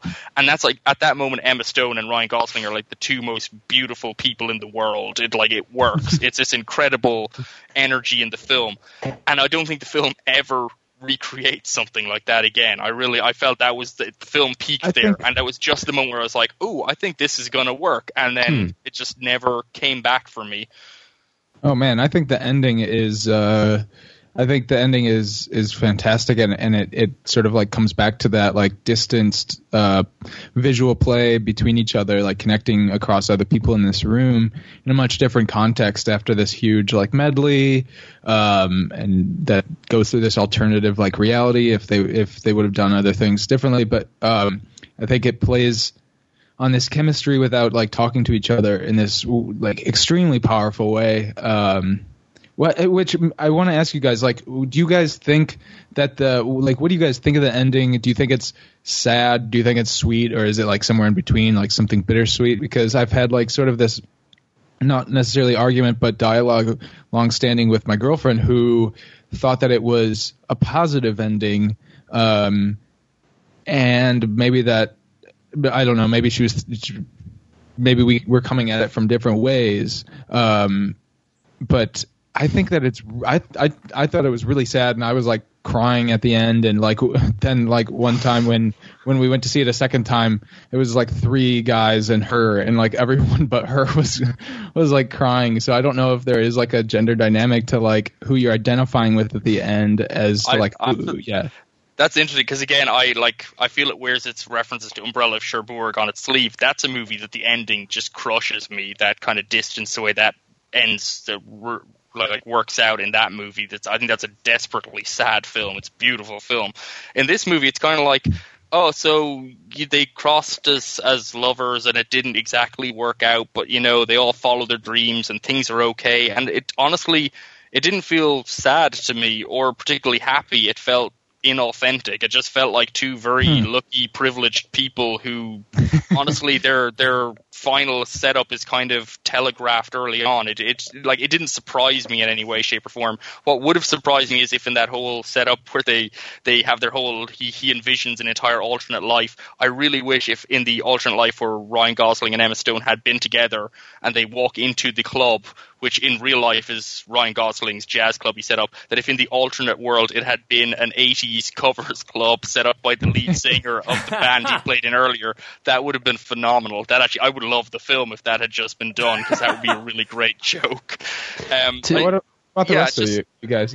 To to go back to what you were saying, Sean, I think it is a positive ending, but I, it's absolutely a bittersweet one. Um, and spoiler alert for those who haven't seen La La Land, because they don't end up together. And I've heard people say that, oh, they wanted them to end up together, but you know they both ultimately achieve their lifelong dreams. Um, so they have that going for them. But it is kind of sad to not see them stay together. Um, but yeah, I I absolutely love this movie. Um, I've seen it three times. I plan to see it at least three more.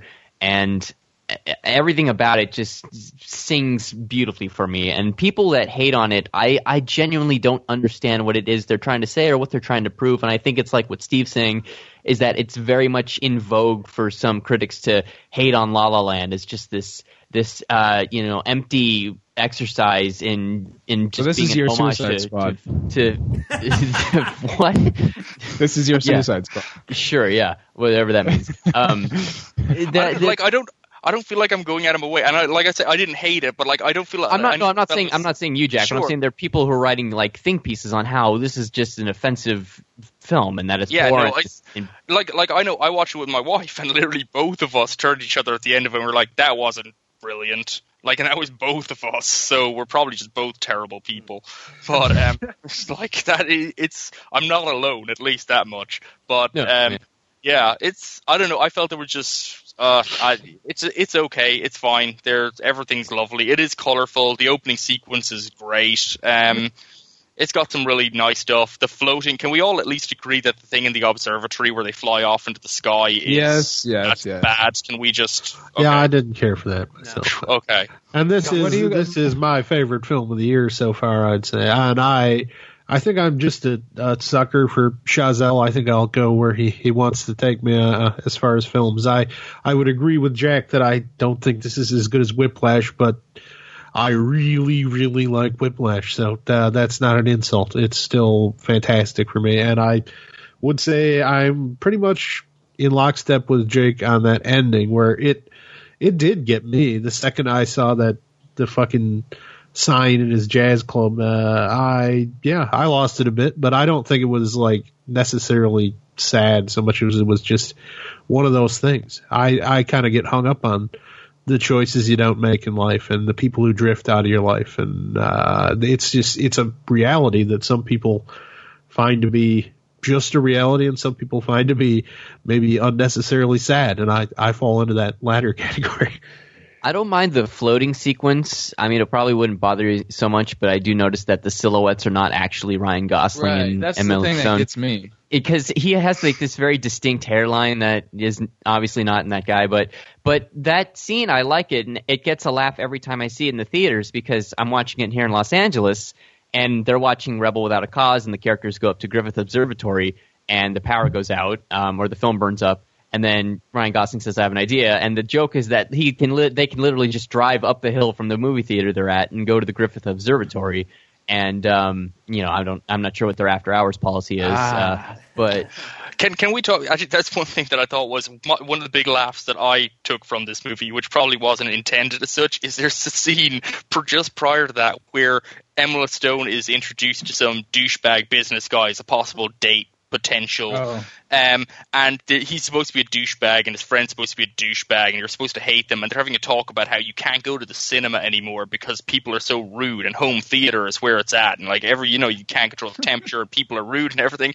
And literally the next scene, Emma Stone walks out on her. She's like, "Screw this," and she's going to go and watch Rebel Without a Cause with Ryan Gosling. The next scene, she walks into a theater, the movie is playing, and she just walks up to the front of the theater and stands in front of the screen trying to find Ryan Gosling and blocks the picture for everyone, and I'm like, you bitch. I would I would dump her right there. I don't care. I don't care if she can dance. I mean, she's a great dancer. You got to give her that. Steve, what do you think of this movie?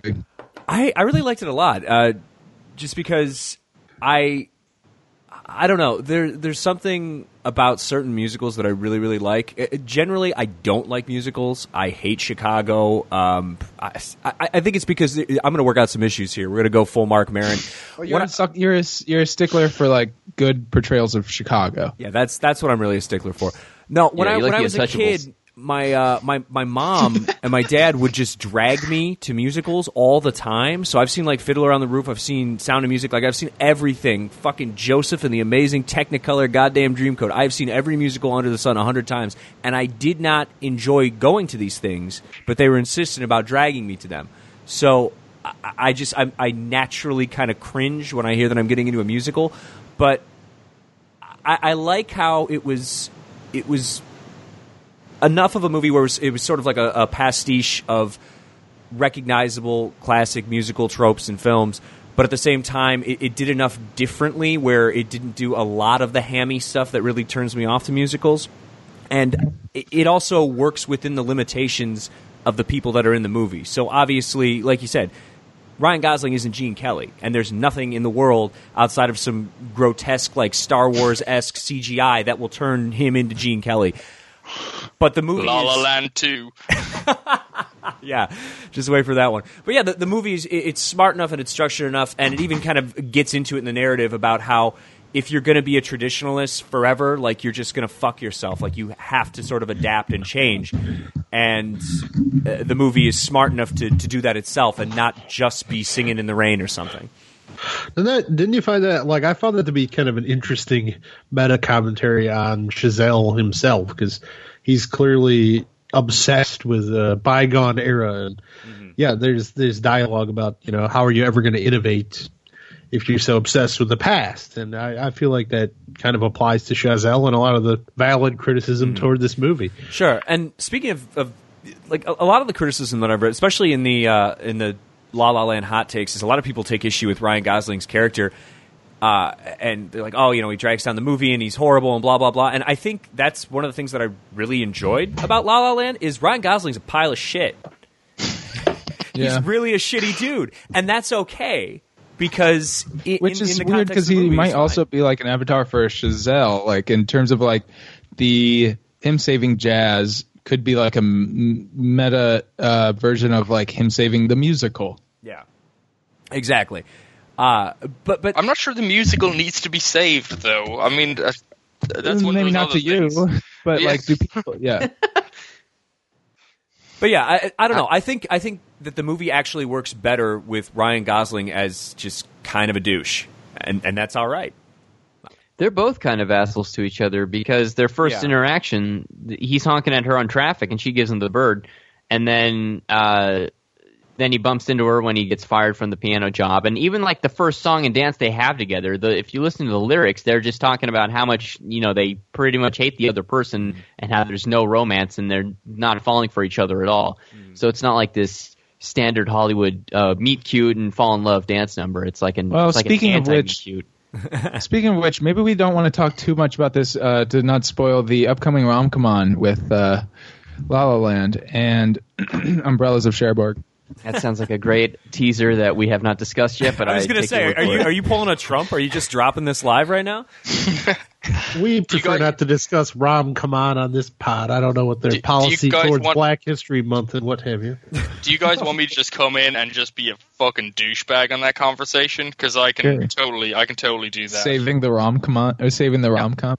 Yeah, I okay. will absolutely be the fucking douchebag there, because um, I really love one of those movies. I think the other one is okay, but overly no, apparently, apparently, I, I do uh, I do that on my own. So I don't know if we need you to do that, but oh, that's fair. No, as long as someone fucks it up, that's all I'm saying. Hey, that's what Sean does best. All okay. right, guys. So here's what we're gonna do. We're actually we want to talk more about the Best Picture noms, but we realized when we were planning for this that in the past we we've kind of done this episode as just a big long super episode, and sometimes some things kind of get uh, brushed under the rug, and we don't have a chance to talk about everything that we want to talk about. So what we're doing is this is actually a two-parter. An optimism vaccine first, I think. Is this? No, it's not. Yeah. Is Wait, it? What? Yeah. Yeah. Huh? Okay, yeah. This That'll is the first right. time we've done that. How about that? We're splitting it into two podcasts. So what we're going to do is we're going to kind of switch gears, get off the Best Pictures for a little bit, and we're going to talk about some of the other categories. And then uh, on episode two, we're going to talk about the rest of the Best Picture nominations that we didn't get to. So let's talk about Best Director really quickly. Uh, and I just kind of want to run through these and just get a who's going to win, who deserves to win type of thing. And if there's any movies that pop up that we didn't get to discuss from Best Picture, because obviously there's going to be a lot of uh, you know crossover here, that we can talk about those a little bit more in depth. Uh, so for Best Director, we've got uh, the man whose name I still can't pronounce, uh, director of Arrival, Denis Villeneuve. Denis Villeneuve. This word pasta. Denis Villeneuve. Charlie Villanueva. Uh, Big Mel at Hacksaw Ridge, uh, Damien Chazelle in La La Land, Barry Jenkins, Moonlight, and uh, Kenneth Lonergan. Lonergan. Lonergan? Lonergan. Manchester by the Sea. Uh, so what do you guys think? Uh, is there is there a clear winner here for you guys? Mm. Mel Gibson? uh, body. If someone shield. could beat him to death with the statue, I don't know. That no, it's right. weird though. It's weird though. So like the things that Damien Chazelle is doing in La La Land is really impressive. Um, It, like it, it all depends on how you approach these things. Like directors sort of just like, is it a technical standpoint, like juggling a whole bunch of things like visual and narrative? Is it, is it just like depth of narrative storytelling? It, it all depends. But I, I think Barry, what Barry Jenkins does in Moonlight um, is, and we'll talk more about that on the second part, but he takes like these three these three parts of this person's life with different physical beings and somehow makes them all fluid in a way that I, I thought was really impressive. And there's also some visual technical stuff that he ties into it that just like swooned me. So I, I think yeah. that he would be my winner, but as far, or I think he deserves to win. I don't know if there's like somebody that, well, I, I think Chazelle is definitely going to go home with it, but I wouldn't be upset about that. Yeah. yeah, I I agree. I think Moonlight's secretly the one that I'm rooting for to win, just for like the emotional depth that Barry Jenkins pulls out of each one of his actors. I would almost say that Kenneth Lonergan would be a great choice for that as well, but that might be more on the strength of the screenplay and the in- individual performances of the actors themselves as opposed to his direction. But I think the the as far as like the scope of the projects go and holding it all together, I think Damien Chazelle has got this on lock. Yeah, yeah, personally, I'd be with fine that. with any. Yeah, any of those three. You you pick one of those three. As long as it's yeah. not Mal or Denis, then we're in good we're in good hands. The other three. I, so are you don't well think, I'll you even don't take think, Denis. Fuck. Yeah, Mal. you don't th- like. I think that's the strength of that movie. Uh, well, I mean the cinematography, but um, and I, I don't. Yeah, I don't know. We don't have to talk about this. No, I, I, think, I just but. feel like I feel like Moonlight and Manchester by the Sea would be my two picks personally. I I think Chazelle is pretty much like. Shit, something's got to go wrong for him not to win this, probably. Yeah. Um, Barry Jenkins may be in with a shout, but I don't know. But I, I think Moonlight and Manchester by the Sea would be my two picks out of them, and probably Moonlight on balance, because they are the two films that walk the thinnest tonal line. Yeah. They're the films mm-hmm. that have that the any misstep by the director is more likely to un, unravel the whole thing. And I think they both do an excellent job of not taking that misstep. Like Mel Gibson's Hacksaw Ridge, it's a joke that he's nominated for Best Director because he is he is the single biggest thing. Why does that, that happen? How does that happen? I have no idea. Like, but, but it's it's kind of like uh, it reminds me of Juno a couple of years back, um, which is not not a terrible film, but um, Jason Reitman got nominated for Best Director. Okay, it's not a great movie, it's not a terrible movie, but everything that's wrong with that movie, to my mind, is Jason Reitman's fault as director. Everything that he does, yeah, everything that's wrong got... with every movie that he does is. Yeah. The stuff that he does, like he sucks. So for him to get for him to get nominated for Juno as he was, it's just like he's the last person who should get nominated because everything that's weak about the film is specifically his fault. Mel Gibson, it's the same thing. Everything that's wrong with Hacksaw Ridge is the fault of a director signing off on it, not going, okay, maybe we need to not. Like, you can hand him the script and there's problems in a script. It's the director's fault for fucking filming the script the way, it's, especially when it's supposedly a passion project. Like, Mel Gibson had full authorial reign on this thing. He probably wrote the script like hell. I don't know. Had a vision from a nun and followed it through and had like made that thing. But like, it's just it's just a joke that Mel Gibson is best nominated for Best Director for this thing, because honestly, if you removed him from that film and put in anyone with even a hint of reserve, you probably would have a movie that's probably just boring. Yeah, well, if I was the leader of the free world, I would commission Alexander Payne to go back and redirect every movie Jason Reitman has ever done. I would I would commission Todd Solondz to make Hacksaw Ridge. Oh, oh God. I thought you were going to say have Alexander Payne direct Hacksaw Ridge. I'm like, what? No, no. no. Can you imagine, like, Up in the Air, like, how easy that would be for him to make good? Like, and how I kind of like Up in the Air. Just no, it feels exactly it feels like an Alexander Payne movie. I'm sorry for bringing up Jason Reitman, but that was just an example. No, life yeah, is yeah. like a suitcase. You got to pack it up. Uh, yeah, let it go, Sean. Let it go. Let's talk Best Actress. We actually have. What is that? What, we're talking Frozen. We're talking animated features already. What are we doing? Actress. Actress. No, let it go. That was a Disney joke. Oh. I didn't catch Thank on. You, I'm not picking up what you're putting down, Sean. Uh, do you guys, do you guys have the categories in front of you right now?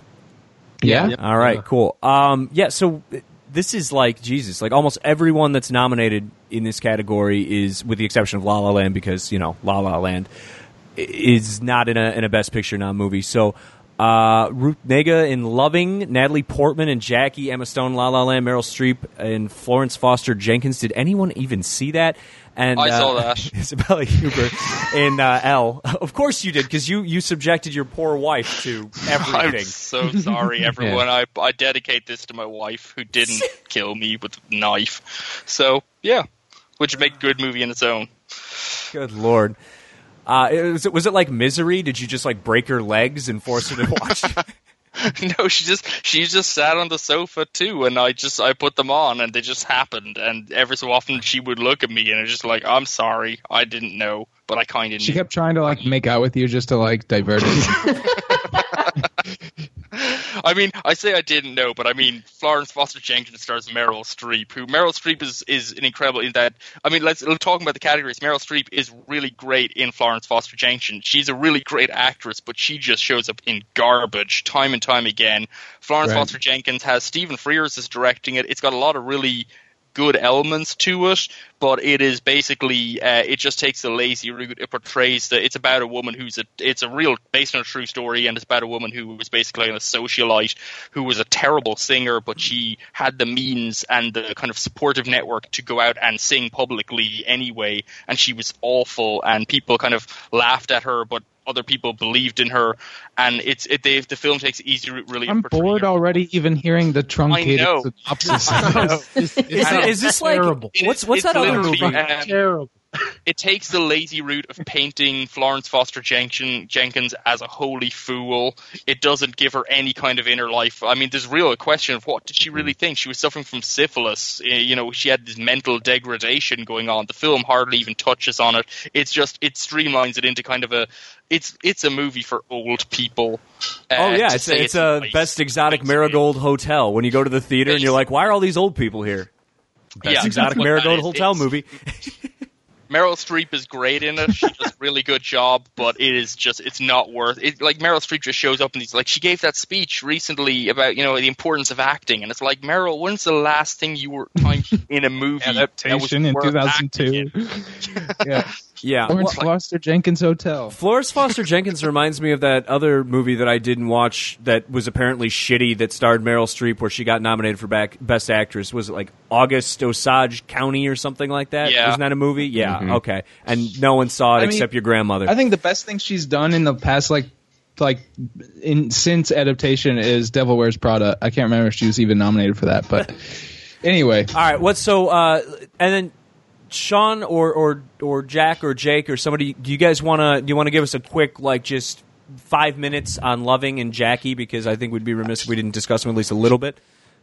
Uh, Jackie is Natalie Portman doing this uh, terrible impersonation. Like, um, so like Jackie is a movie I wanted to like. I think uh, I know Jack liked it a bit more than me, but um, I it has like an interesting style. It has a, an interesting approach, but then it, it can't seem to make up its mind what what approach it wants to follow more, and it ends up ditching what I consider the, the more interesting thread. But um, beyond beyond the film as a whole, I couldn't. Uh, ever detract Natalie Portman from the equation, you know, like where something like Viola Davis in, in Fences, she just like empowers this character so much. And um, in Jackie, Natalie Portman is just like sucking the life out of who Jackie is, and it just turns into Natalie Portman doing Jackie.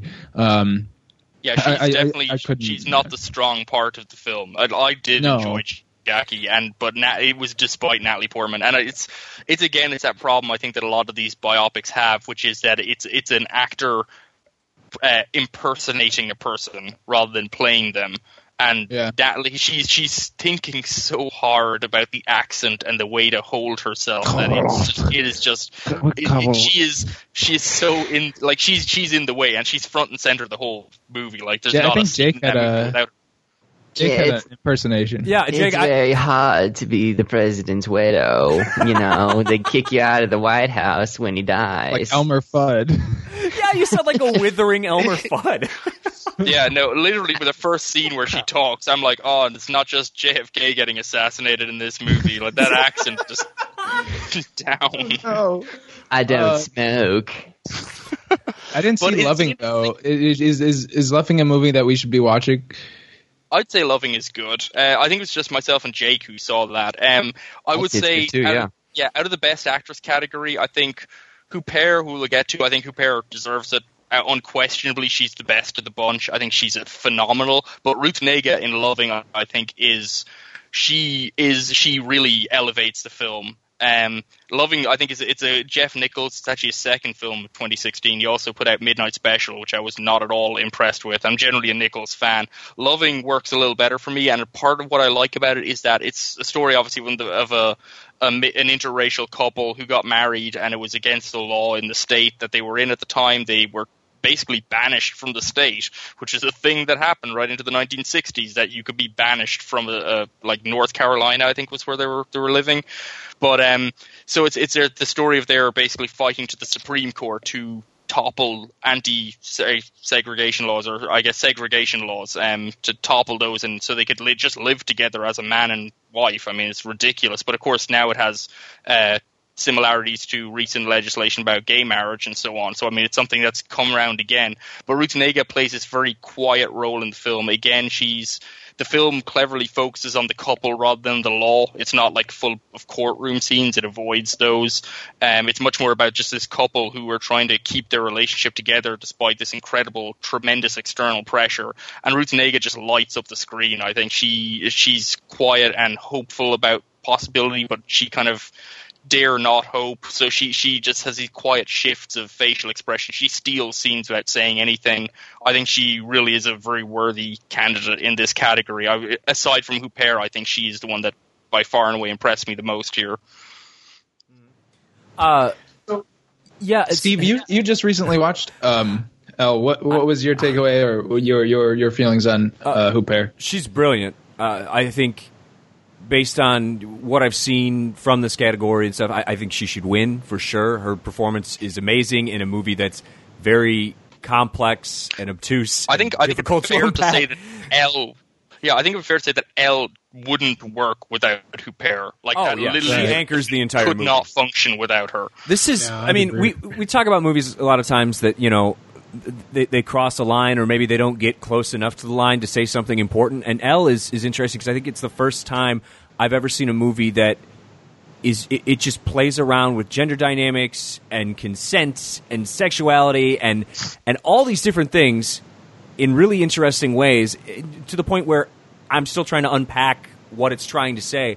Yeah, it acts um, like what it's doing is is like no, is regular. Like, you know, it's so self-assured, even though it's mm-hmm. doing these things that are, that are just like yeah, ridiculously like hard to parse. Yeah, and, and she's and she's the thing that makes it all convincing, because if, if you yeah. don't have her to anchor this film, then it's just a complete disaster. So, uh, what was that noise? Yeah, she's she's just like sort of like so yeah, watching Huppert work in, in Elle is just like, I don't know, it's it's beautiful just to see her do it. It's, it looks so easy what she's doing, but um, it, yeah. This, do we want to like talk about what this movie is? Yeah, sorry, I, I got some really weird feedback from one of you guys a second ago. It was bizarre, just straight through my headphones. Uh, uh, was it negative feedback about um, your performance so far? No, my performance has been great. Uh, I actually I won the Golden Globe, and I'm nominated for an Oscar for Best Podcast Guy. Uh, so there. God. Oh. But not Best Podcast Girl. No. That's a separate category. That's a totally separate category, just like the Oscars, yeah. Uh, Best Pod Boy. That's me. Anyway. What are you up for, a daytime Emmy, too? Fucking Lights, Camera, Jackson over here in the podcast world. Yeah. I'm going to start referring to myself as that. Uh, yeah, so I guess this movie is, it's sort of about, so, okay. I don't even know where to start with this, because it's what the it's movie about that opens with a rape and then just continues. Yeah, it's literally like opening credits rape. It's it's a okay. So uh, Isabelle Huppert is uh, a successful woman. She actually owns like a, a video game company, and mm-hmm. she in the opening scene of the movie, she is uh, her house is broken into. She's assaulted and raped, um, and then we kind of go through this thing where she's she's. just sort of like cleaning up after everything. She doesn't go to the police. She doesn't, you know, do anything. She takes a bath, whatever. And then she just tells people very matter-of-factly, like, I think she's out to dinner with her friends. She's like, yeah, you know, so I guess I was raped. And it's just really nonchalant. And then she goes through this process where instead of going through, you know, no- traditional channels, going to the hospital, going to the police, going to all these different things, she decides to sort of take it upon herself to figure out who did this to her. So what it sets up is this sort of like rape revenge movie, except that's not what it really is. And things get kind of weird. Of is, it kind of is in a more subtle way at the end, but yeah, it, the way it gets there is, is not traditional, no, I don't think. No, so in your traditional rape revenge film, obviously, I mean, it is exactly what the, the subgenre says. It's, you know, someone is assaulted, and then they, they go back and find their attackers and, and take justice into their own, own hands. And in this, she goes about some unorthodox ways in, in trying to find out who did this to her, and then there's this scene where she she actually unmasks the guy because he comes back to assault her again. And then that kind of sets off this whole second layer to the film where she knows who's doing this to her and she's almost actively inviting or courting this sort of mm-hmm. weird rapey sex thing. So then you get... And they start a relationship outside of these, like, masked encounters. Yeah, exactly. And and that's and that's the other thing. And that's the third layer, too, is is then you're like, okay, well, this is weird, but, like, okay, I'm I'm on board with it. And then and then they, they take it out of that, the masked encounter thing, and they make it something entirely different. So it just kind of, kind of keeps spir- spiraling around like that. Uh, and as you can imagine...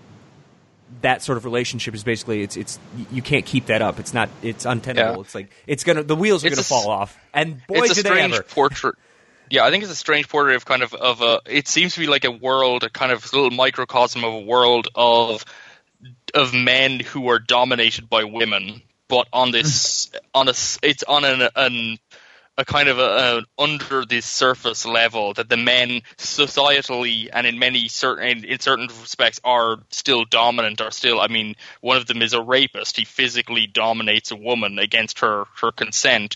It's got various scenes where the men men cheating on their wives and so on. It's got these sexual power dynamics of men, but and the, the video game are, stuff. Yes, but the men are yeah I mean Isabelle Huppert not only designs video games but they're sex video games. I mean they're video games that have rape sequences in them that the player mm-hmm. controls. It's this really interesting dynamic, but the men are always uncovered to be petty, kind of neuroses-laden character, kind of characters. They're they're always they're they're necess- the way they rely on women, even as they abuse them, kind of suggests that women have this power over them if they if they're like pair and can harness that. It's a mm-hmm. very like the film vacillates between so many different power structures. It is very difficult to unpack. I don't claim to understand all of it. I just know that it's a really fascinating film, and you never know what it's going to do next. In- well, I think, I think what what what Huppert, like why we should be singing her praises is that in this film she plays a woman who's going through all this, but like she refuses. The character refuses to be victimized. Um, she she refuses to have this the, these things um, characterize her entire life, right? Uh, or de- define her entire life, and the way that, that she's able to just like uphold that um, as an actor, it, this is just like so powerful to watch. And the film, yeah, is like completely contingent on on this like uh, posture. I guess she's this incredibly powerful female figure, and but then there's also this dynamic of her inviting rape, like mm-hmm. inviting the rapist back in for this sex game. It's it's very uncomfortable, very mm-hmm. I mean this film basically is is treading this film is not up for a foreign film award, and people would say that the word going around was it was France's nomination. Uh, it's worth mentioning this is directed by Paul Verhoeven. Of, this is his return to feature filmmaking. Um And it's very much him pushing buttons again. But this film but didn't get the foreign film nomination. And a lot of people were saying it was because AMPAs literally just did not want to parse oh, I'm sure. content. They yeah. were just like, no, this is too much. This is – and it is, it's a, this is the kind of film that I could imagine – absolutely infuriating some people, just absolutely disgusting them. And but in many, I've heard many feminist writers who've written fantastic oh, yeah. reviews of this, saying that this is such a interesting film too. It's it just can't be ignored. I just don't know where exactly the lines are drawn. I'm not sure if Verhoeven and co know either. I think they're just kind mm-hmm. of pushing in around it and seeing where it goes. And Huppert mm-hmm. is. Really is the pilot more. This is not um, the auteur as director. This is very much the actress as auteur. This is Huppert yeah, for sure. creating yeah. the film. I think, and uh, it's phenomenal to see. Yeah, it's it's it's really great. And I think, you know, if you haven't seen Elle yet, definitely check it out. Uh, and might I recommend, if if you want to pull a double feature, uh, don't don't do Manchester now. That's what I did this morning. Don't do Straw Dogs. And don't do Straw Dogs now. Uh, there's another movie that came out in twenty sixteen, which isn't nominated for anything, but uh, it's it's a great movie. Uh, it's called The Love Witch, which I think, Jake, you saw that, right? Hell yeah, I saw it. Yeah, see, thirty-five millimeter, thirty-five millimeter, baby. But it Alex, it, it does. Your heart. It's not quite as intense or or difficult to unpack as Elle, because I don't think many things are. But it, I think thematically, it, it deals with a few of the same things, specifically in terms of like female and male power dynamics and kind of subverting those things. So yeah, that's worth well, checking. It out. Would probably also make a good double feature with Passengers, from what I hear. Oh God. Uh, we'll talk about that. Uh, best supporting. Let's just burn through these real quick uh, before we have yeah. to, you know, wrap up our first episode here.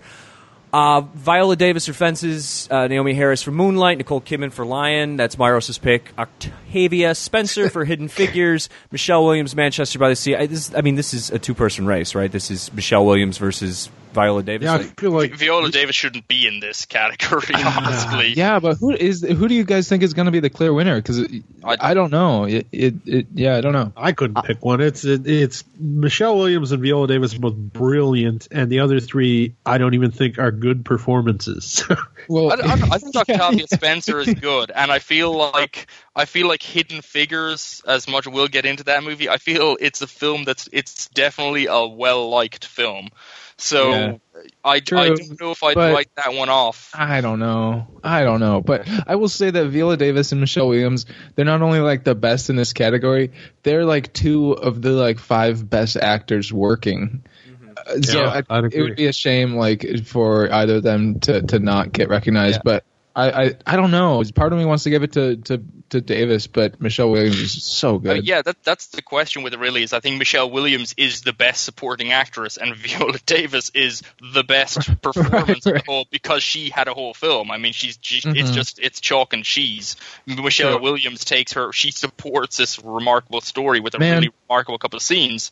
There's and, like and, – When I when, when I, so I watched Manchester by the Sea a couple times, and I watched I revisited it again this last week, and there's some like little stuff that Michelle Williams does that I didn't recognize on the first time, like, um, like when when they're married in the movie early on, um, and Casey Affleck comes in drunk and he like picks up the child and he's just like, he's like, oh, you're so handsome.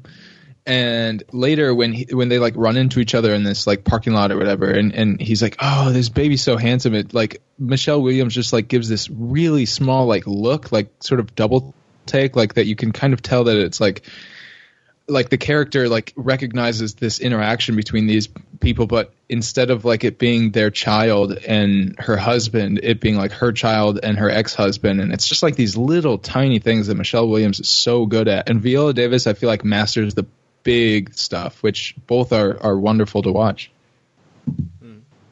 Uh, yeah, I, I, I don't. God, this is hard. I think that you probably have to give it to Michelle Williams just because, like you guys mentioned, Viola Davis should probably be in the best actress category and not supporting. So, I don't know. Uh, here's here's my thoughts on it. Um, okay. Obviously, it is coming down between these two. I think that, and I'm going to say this, because Michelle Williams is a little bit younger than Viola Davis, I think she still has probably more time in her sure. career for like a great, real showy performance that will probably give her a Best Actress uh, nomination. Because, I mean, once you win an Oscar, you win an Oscar. And Viola Davis um, promoted herself for supporting to increase her chances of getting the Oscar because she's been nominated twice before and has not gotten it. And I think this is really her trying to pull for it. Um, plus, if Eddie Redmayne can win an Oscar around the time Jupiter Ascending comes out, then I think Viola Davis could win an Oscar right after Suicide Squad.